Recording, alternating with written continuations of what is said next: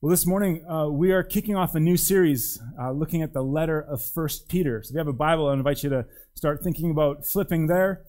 Uh, this is a series that we've been kind of thinking about and praying about for quite a while. I, I was mentioning to someone in between the services, I think I, I, I, picked up some resources to preach this series about a year and a half ago. So it's kind of been it's kind of been percolating, and and I think the time is finally right. And I, I said to our elders over the summer, I said, here's here's the plan for preaching for the spring, and here's the summer plans. But in the fall, where do we go?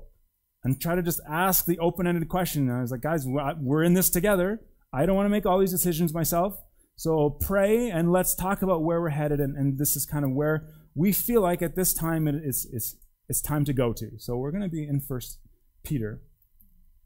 Uh, at this point in, in our lives, I, I think we are living in a cultural moment that I can't even figure out the right word to put on it.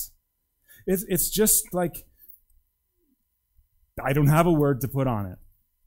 Much of, of the, the media around it, whether you're on social media, whether you look at the, the, the magazines at the grocery store, the print media, TV, all the things, the world around us puts so much pressure on ourselves to keep up. How many like diet and weight loss magazines are at the at the the tills, right? Or landscaping, or the new skis are released. I saw on social media like, well, Chateau Mountain Sports has their new atomics. Like, oh, great, another thing to.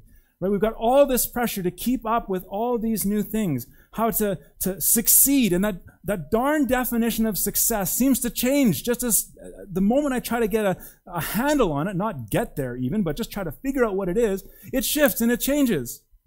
We're supposed to just live our best life and, and, and, and go for it. And, and no matter where we look, whether it's up and down our street, whether it's online, no matter where we look, somebody's beating us. And so we've got these internal stress drivers that our, our world puts on us and says, you should be keeping up. And if you're not keeping up, you're falling behind. So get on it. And some days it just feels when I like when I start to think about these things, it feels hard to breathe. Like, man, my neighbors are doing this this guy's younger than 40 and he's doing this. These kids are here. And just goes on and on and on, right? And now we're just on our way out. I think we can say we're on our way out of a, of a COVID season where we've had this external pressure put on us as well. Where, where nothing in, in my history has, has challenged and, and put boundaries and limits on what I want to do or feel like I should be able to do like the last couple of years. So we've got these internal stresses. Then we've got this, this no, it doesn't matter where you land in the COVID spectrum of what, what's just happened, it's been different. It's messed with us.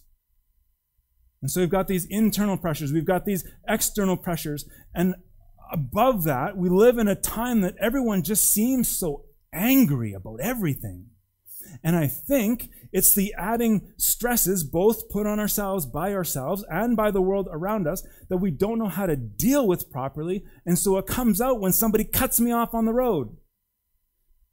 We live in a time, and, and everybody's angry. And beyond that, everybody's so divisive, it seems. We've got these factions that just seem to be moving apart from each other, and the walls between them seem to be getting higher. And if you dare not fall in line with one or the other, you just get pushed farther apart.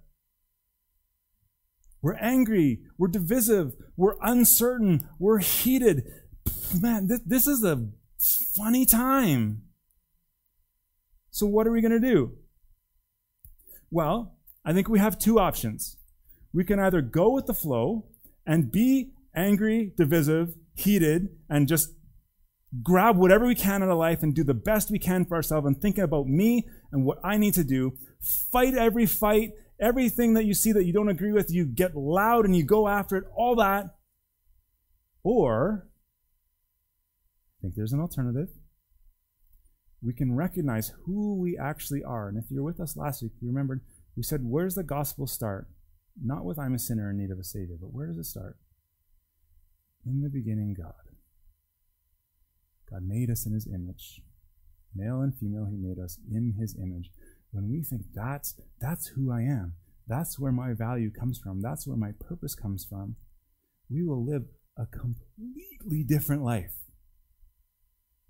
And so I'm hopeful that this series, as we walk through this letter, will be really practical, will give us lots of of, of new way, maybe not new, but reminders in how to think so that we can overcome the world because of the person and work of Jesus. Because it's all about him. Back in the, the 40s and 50s, there was a preacher named Martin Lloyd, Join, Martyn Lloyd Jones. And the church that, that he led was, was dealing with, I think, somewhat similar circumstances in another time. So they were a little bit different, but similar stresses. They just kind of come out of World War II, and, and life was chaos because of that. But out of World War II comes the threat of nuclear war and the Cold War and, and all the stresses that come out of that as well. And, and during that time, he wrote these words. He said, The greatest need of men and women in this world is a need for what's called a quiet heart, a heart at leisure from itself. He says, Isn't that what we're all looking for? We call it peace or peace of mind or peace of heart. It's called tranquility. This, this is the question at the heart of every single human being. Every single one of us, as we go through life, is trying to answer this question How do I find peace? How do I wrap my fingers around this, this, this elusive thing called tranquility? And whether we realize it or not, this is a question that every one of us faces, that every one of us is aiming to try and find an answer. It's how do I get a quiet heart? How do I find my joy in life? How am I going to find meaning and purpose and identity? And there's all sorts of answers out there to this question, aren't there? We could look out the front door and find a hundred different answers. Some uh, scientism would say, you know what, we as a culture, we're going to attain peace because we're going to keep progressing. And all of our problems will be solved by science. We've seen some of the limitations of that lately as well, haven't we? Humanism might say, you know what, we're generally good. We only need to trust in ourselves and we'll figure it out. Religion would say if you're a good person, then maybe your God or gods will smile on you. Escapism, which is sometimes where I find myself, full disclosure, says just stop thinking about hard questions. Why stress about these things? Optimism would say just go out and live your best life now. Grab everything that's good, hang on to as much positive thinking as you can, and all your problems will go away. Mysticism might say just relax, just, just aim for peace with the universe, just go for another walk, go for another hike. And one of the key, whether people realize it or not, one of the key sort of beliefs in our world today, expressive individualism, says forget what anyone else is saying. Whatever you think is true for you is true for you. Go after that. Now, here's the problem with every single one of those answers and dozens of others like it.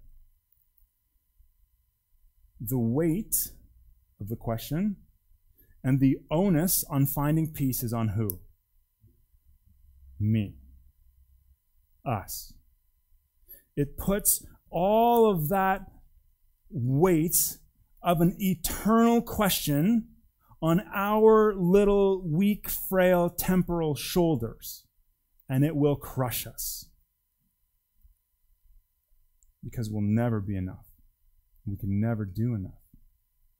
So, what I want to propose is that First Peter actually gives us a far better way to deal with these big, huge, massive existential questions. And in fact, not only are we going to learn how to deal with the questions, but we're going to get some answers here as well. The letter speaks to our souls and it speaks to our search for and our need for meaning and identity and comfort and even peace. That's what Peter wants to write about here. So if you have your Bible, again, open up the First Peter. It's right near the end of your New Testament. If you've got digital, just scroll down and find a Google search First Peter. If you've got a paper, it's right near the end. There's First Peter, Second Peter, First, Second, Third John, Jude, Revelation. So right near the end of the Bible there. Let's dive in. First Peter 1 1. Read this. Peter, an apostle of Jesus Christ. Common start to a letter. Unlike today where we write, Dear John, letters in those days started with who is authoring this thing. And so Peter is telling us, I'm writing this, and I this is who I am. Here's what we need to remember though, as we jump into a letter authored, signed by Peter. Who was he? Well, he was a disciple of Jesus, right? That's an important thing. One of the twelve. But even within Jesus' 12 disciples, he was kind of a part of Jesus' inner circle of three, right? Peter, James, and John. And even in the midst of that three, Peter was kind of even the face of the three. So he was like, I don't want to say a super disciple, but he was he was kind of like Jesus' closest disciple, I think, of the 12. I think that's reasonable to say. And so he's got some some clout because of that, I think. When he writes something, we should probably listen. What else do we know about Peter? He messed up a lot, which gives me great hope. His story with Jesus so often is about two steps forward and one step back, and then two steps forward and three steps back. And it just on and on it went as he tried to figure out who Jesus was and tried to understand what Jesus was teaching. There's one point where Jesus asked the disciples, maybe you remember this, who do people say that I am? They said, well, some people are saying maybe you're, you're John the Baptist, raised from the dead, or you're a prophet, you're one of the prophets that's come back. And he says, no, okay, forget that though. Who do you guys say that I am? And Peter, brash, steps up, sometimes opens his mouth before he uses his brain, but here he gets it right. He says, You're the Messiah, the chosen one of God. Jesus says, Yes, Peter, you've got it. For what, whatever you think that means, you've got it. But what happens moments later? Jesus is saying, okay, now here's the plan, boys. We're going to end up in Jerusalem. It's not going to go well for me there, but this is part of the plan. And Jesus says, no, we will, or Peter says, no, we'll never let you go there. We, we got to protect you from that. And what does Jesus say to Peter, who has just got it right? Says, Jesus, you're the Messiah. Get behind me, Satan. Poor Peter. Right? He, he, he, he's really impulsive and uh, like, this is the story of his life. The night that Jesus was arrested, he grabs a sword and chops off someone's ear. I mean, nothing to say nothing about his aim. It's probably not what he was trying to do, right? But like, where did he learn from Jesus that this was going to be okay? It's not a thing. A few hours later, he denies even knowing Jesus three times, right? Like Peter's walk, his journey is like this the whole time, and it gives me great hope. Because after the resurrection, Acts chapter 2. It's Peter who preaches. And 3,000 come to faith. It's not it's Spirit working through Peter, right? A couple of chapters later, in Acts chapter 4, Peter and John are in, in front of a court and they're, they're again sharing the gospel. They're making a defense for why they've been arrested for talking about Jesus. And the people around them say, Who do you think you are? You're just a plain ordinary fisherman. How can you possibly speak this well? It says, but they recognized that these men had been with Jesus, right? Now, it's, it's that incident in Acts 4 that, that leads some kind of more modern scholars to say, I wonder if Peter actually wrote this. Like, may, did, did, did Peter actually write First Peter, or was this kind of a collection of thoughts that seemed to be like maybe Peter, and we could, we could just kind of, tradition said it was Peter. But here's how we overcome that, I think. If Peter could throw off a court by speaking that well, despite being an ordinary, uneducated fisherman, why couldn't he write just as well? By being used by God to do that. That's who we have, Peter. He gives himself a title in this letter, an apostle of Jesus. This is, this is a, a, a title that means he's a messenger of Jesus. He's got a unique authority having been with Jesus. And he has been commissioned by God to write this letter and to lead his church. And so these words are not just Peter's words that he thought was, was good and well and might be an encouragement to the church, but this is actually God speaking through Peter to the churches. 1 Peter 1 1. Peter, an apostle of Jesus Christ, to the chosen, living as exiles, dispersed abroad in Pontus, Galatia, Cappadocia, Asia, Bithynia. The region he's describing to us is, is modern day Turkey today And this letter was written and intended to circulate from church to church. Peter can't be everywhere at once. He can't jump online and live, live stream his messages to his churches. They can't gather around Zoom and, and encourage one another that way. So he's got to write a letter. And the plan would be this would go to the church in Pontus and they'd spend some time with it and they'd be encouraged and challenged and taught by it. And then they'd move it on to the next one, to Galatia, and the same thing would happen, and the same thing would happen. And it would keep going around and around.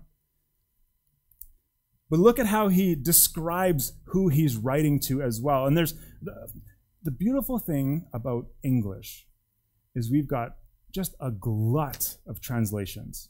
Some are better than others, and there's reasons we should use some and not others, or we should be, you know, be cautious about what translation we read. But here's just a few different translations of this verse. First, he says, the chosen ones living as exiles. The New Living Trans- Translation says, God's chosen people who are living as foreigners. The, the English Standard Version says elect exiles. I'm referring to the elect exiles in these places. Others might say strangers or sojourners or pilgrims. All of these words are, are appropriate and, and, and fit here. And so maybe if you, you, you come from a church tradition where the word elect carries a bit of baggage for you, sub it out at this point. Think chosen.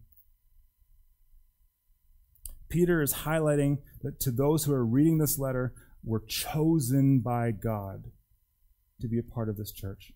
And this is just, a, just such an important theme throughout this letter a little bit of a, a, Bible quiz here. If we go back to the Old Testament, who were God's chosen people? Israel, the Jews, right? Chosen by God to be a light to the world. People could convert to Judaism and be brought into the fold, but it was primarily God's chosen people were Israel. We're in the New Testament. We've got this list of places where Peter is writing to in Turkey. Guess how many Jews are there? Not many. Something has happened. God's chosen people are no longer just the line of Abraham and the house of Israel. Everybody's welcomed in. He's writing primarily to a non Jewish audience. And this is really good news for all of us who are not Jewish. Every single one of us today who is looking for meaning, purpose, value, identity, and peace in and through the church. Right at the outset of this letter, Peter says, Hey, you're chosen. Just sit under that word for a second. Chosen. There's another word there as well, isn't there? Chosen exiles. Now, again, if we have some history with the Bible, we may remember that for a large part of the Old Testament that Israel lived as exiles. Do you remember why they were exiled? They moved in, they got their kingdom, they were under David, the kingdom split, and then a few generations later, they were what? Conquered. Exiled far away. Why, why was that? They worshiped other gods. They were disobedient. They were given, here's how you relate to me. God says to his people, I've done this for you. Now here's how you relate to me. And I said, Well, that sounds good, God, but we're going to try this too, and this too, and this too. And so it was a consequence, it was a punishment. But when we come here, when we come to 1 Peter, there is no hint at all that this title of being called an exile in this verse has anything to do with being punished for sin. Not at all is speaking something completely different. This idea here of either being an exile or a sojourner or a pilgrim or a dispersed one is about this church living where they are in their own homes, in their own lands, but the world around them finding their faith so off putting and strange that they feel like aliens. Because they're chosen, now they're exiles. Because they're, they're, they're chosen, they feel like strangers in their own land. This hasn't, hasn't changed much in 2,000 years, I would suggest. Now, for the bulk of my life and probably many of our lives, we've had it pretty easy in North America, in Canada, in the US, in the West in general to the point where lots of people who write about First Peter say, I don't know that we can consider U.S. and culture and American culture, North American culture, as living as exiles because we really just kind of fit in, right? This is really starting to shift. And if you look at most of the world, man, this speaks right at the heart. If you're trying to follow Jesus in Asia or much of Africa or South America, so many places, you'll stand out. But because we've been chosen by God and brought into his family, bit of a spoiler for the rest of the letter, sorry about that, we will be exiles, sojourners, strangers, and aliens because this world is no longer our home. Now, this doesn't mean that we step into that role and actively go out looking for fights, as some seem to want to do. Peter will address that later in ways that might make us feel uncomfortable. That's okay.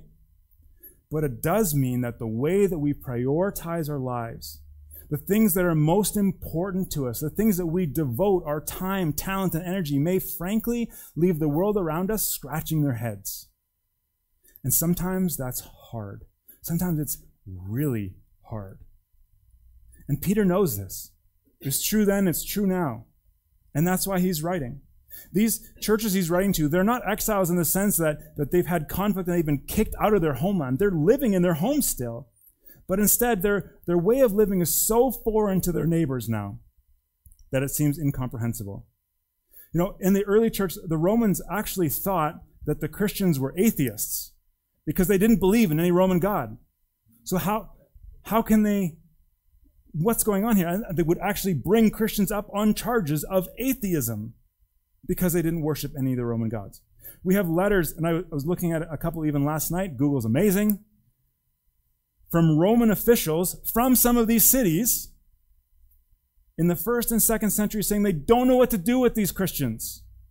They don't worship our gods. They're like welcoming and accommodating. They care for the sick. They care for the poor. They even care for our sick and our poor. Not even their own like like sect. They care for people. They care about people for some reason. It's crazy. The way that we live, the way that the Bible calls us to live, it's still hard to live today, and it still makes people ask questions. What do you mean you're not just going to retire to the beach? What do you mean you're going to give up every Sunday? There's only a few good Sunday mornings left, and you're going to go sit in a hot, stuffy room and listen to someone talk for too long? What do you mean? What do you mean you're going to give away a chunk of your money? That's yours. You earned it, darn it. What do you mean you're not going to spend your weekend just going out and, and, and eating too much and drinking too much and smoking and doing drugs, or whatever that might be? Why, why wouldn't you do that? Here's one that's heavy. What do you mean that sex is for a man and a woman who are married to each other? Peter's saying it then, and I'm saying it now too. And he's saying it now. He says, I, I get it. It's hard. It's really hard. But he also says, don't forget that you're chosen. How many of us focus on that title of chosen exiles, chosen aliens, focus on the exile or alien part, and just the weight of that on our shoulders? Full truth, I've been I've been wrestling with that a lot lately, especially the last couple of weeks, with with with just wondering like the things I, I say I believe, and I do believe, like I don't even know where to start conversations sometimes. I don't even know how to how to ask questions about some of the things that, that our our our town, our, our culture values at the because I risk like if I say this the wrong way, I'm gonna have this title heaped on me potentially. And like I, I don't know how to kindly discuss worldviews. And gosh, it just helps me to feel alien. Here's the encouragement don't just be a stranger. Be a stranger, of course, but remember, we're chosen strangers. One commentator I read this week, Tom Schreiner, really helpfully said this and helped me kind of start to wrestle through some of these things. He said, To those who understand themselves as God's chosen people,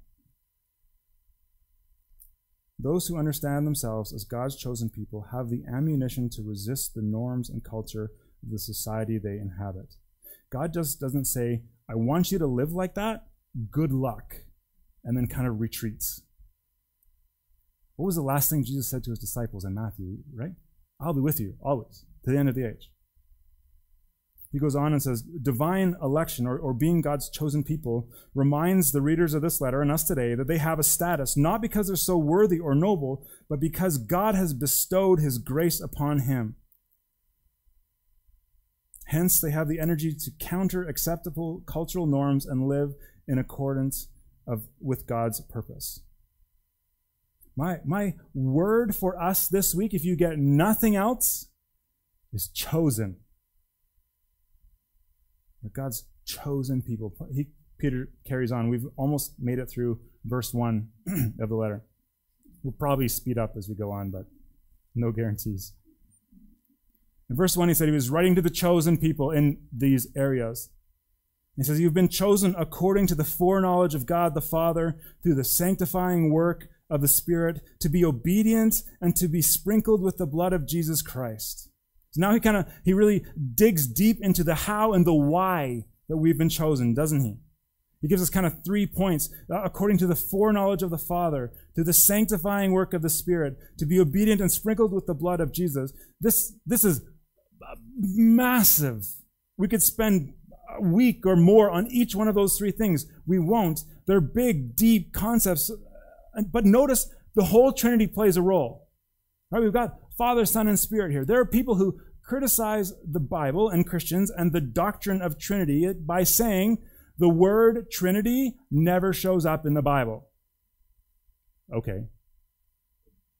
We can go to any number of passages where Father did this, the Spirit does this, the Son does that. Our benediction has it in it too, doesn't it? From Ephesians chapter 3. Jesus' baptism has all three together as well, right? Like, it's there. So again, as English speakers, we have a, a glut of translations. So let me reread that passage in the New Living Translation because I think it might help sort of help us understand some of these big concepts. He says, God the Father knew you and chose you long ago. There's that foreknowledge of the Father. The Spirit has made you holy as a result, you have obeyed him and have been cleansed by the blood of Jesus Christ. There's one thing you pick up from this verse, in addition to the chosen from verse 1. Notice that this is all very intentional. God's plan was never just thrown together as if some accident happened and they need to, to reroute. There is nothing that you or I could do or, or all of us together could do to surprise God and make him have to come up with another plan. This is the plan. And it always has been. And it always will be. And look at how, again, look at how the triune, the three in one God works together here. We've got the foreknowledge of the Father. This is, is not less, but it's much more than just that God knew who he would pick. This isn't like lining up at recess to play dodgeball or soccer, and then you get two captains, and then, then you they pick, and somebody gets left out or left to the end, and then they hate dodgeball and soccer for the rest of their lives because of these mean captains in elementary school. Still working through some things, maybe. It's way more than just God just picking for no reason. This language has to do with, with God giving of his promised covenantal love to his people. When God makes a promise, he's, he's good for it. And so when he promises his love, he's good for it. And that's what we're talking about here. Later in this letter, we'll, we'll see the same language used for God knowing that Jesus would come. This is part of the plan. And so what Peter is getting at here with this phrase is an emphasis on God being in control of all things. And that it's his initiating that makes this choosing that makes this saving work possible. We're chosen not because we're good at anything, but we're chosen because God loves us. And He loves us because He created us in His, in his image. That's it. Not because we're so talented, not because we're so wealthy, not because we're so disciplined, not because any other number of things. We got the foreknowledge of the Father. Next, we see the sanctifying of the Spirit. This is a word, sanctifying is a word that uh, refers to kind of the progressive growth of holiness in a Christian's life.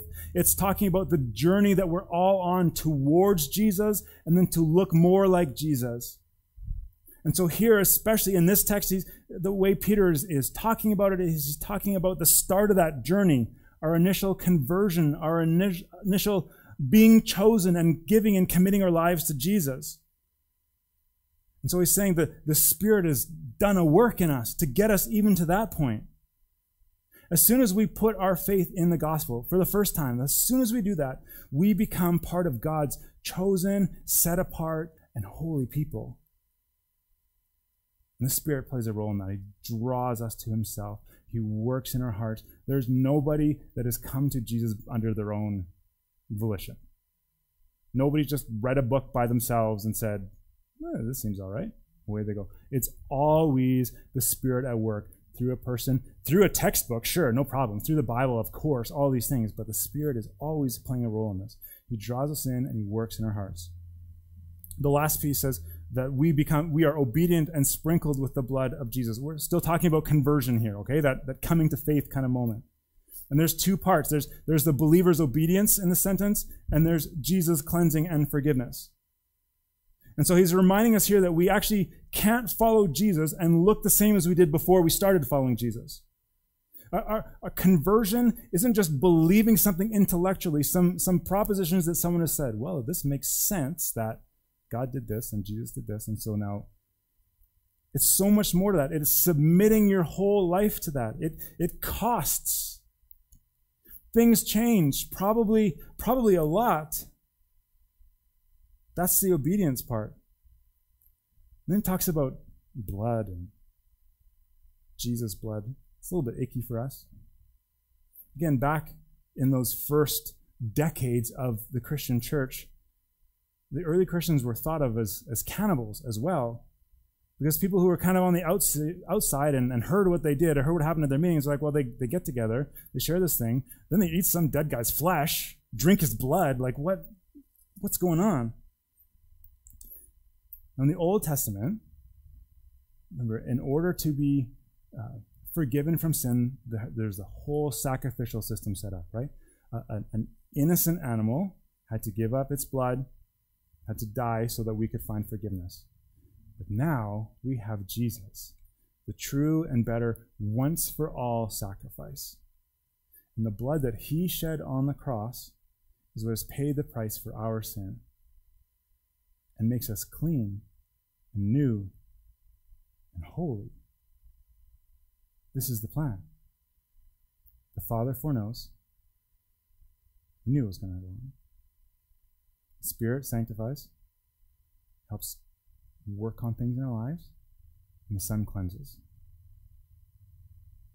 Peter's intro ends with just a beautiful greeting, and it's common to the to the time as well, but it just it it just seems so deep. These two verses, even though they're they're, they're written in the style of the day, they're just so deep and thick and rich, and it ends just the same way. It says, May grace and peace be multiplied to you. Here's my sort of paraphrase off the cuff, maybe translation, not translation, paraphrase of these first couple of verses. Hey, churches, it's Peter. You may remember me. as with Jesus. Maybe we visited before. I just want to remind you, in the midst of everything you're going through, that you're chosen people. You are God's chosen people. And I know that, that that means that you're feeling like, like strangers or exiles or foreigners, even in your own homes. Maybe you probably never moved. You've grown up here, your whole family's grown up here forever, and now you just feel like you don't fit. I know it feels like you're made for another place. You are. But listen, God knows. You're not alone. This is His plan. And He's given you all the tools you need to live right where you are. And not just live, not just get by, but He's given you everything you need to, to thrive and to live an abundant life. The one that He promised, the one that Jesus promised. He knows you. He's working on you. He's working in you. He's working through you. And Jesus has made you new. Don't forget that. And hey, listen, I'm just praying that God would just give you more and more and more of His grace. And that you would just recognize more and more and more of His mercy as well. And that you would just, because of that, just be filled with more and more and more peace. Let me pray. Jesus, thank you for this morning. God, thank you for this letter. Thank you for the life of Peter and the work you did in him to, to take him from ordinary, uneducated fisherman to a disciple, to kind of the head of the disciples, to an apostle who spoke with courage and boldness about all that he'd done in his life. I pray that we would continue to learn from him today. I pray that as we, we go, that we would be reminded that we are your chosen people that you've called us to something. And remind us that when it's hard to live out what you've called us to, you're with us. Help us to receive your grace and peace this morning. We pray these things in Jesus' name. Amen.